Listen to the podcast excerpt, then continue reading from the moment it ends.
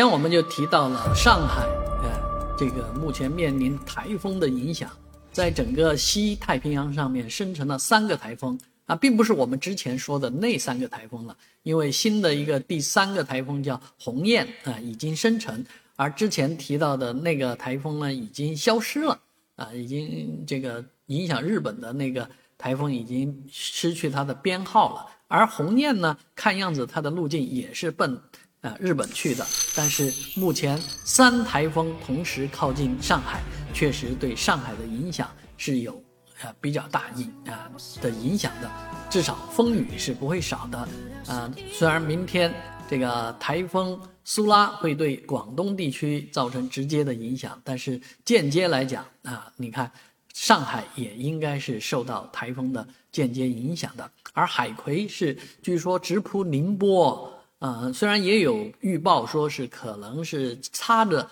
呃浙江沿海过，但是呃如果真的在宁波登陆的话，对上海、对杭州湾肯定也是有巨大影响的啊。只有鸿雁呢，目前看它的呃移动方向是往啊类似于日本的东北方向，所以啊影响可能不是很大。但是不管怎么说，目前啊副高压影响下的上海呢，已经开始回温了啊，这个温度又要到三十度啊，停了一天的空调大概又要开启了。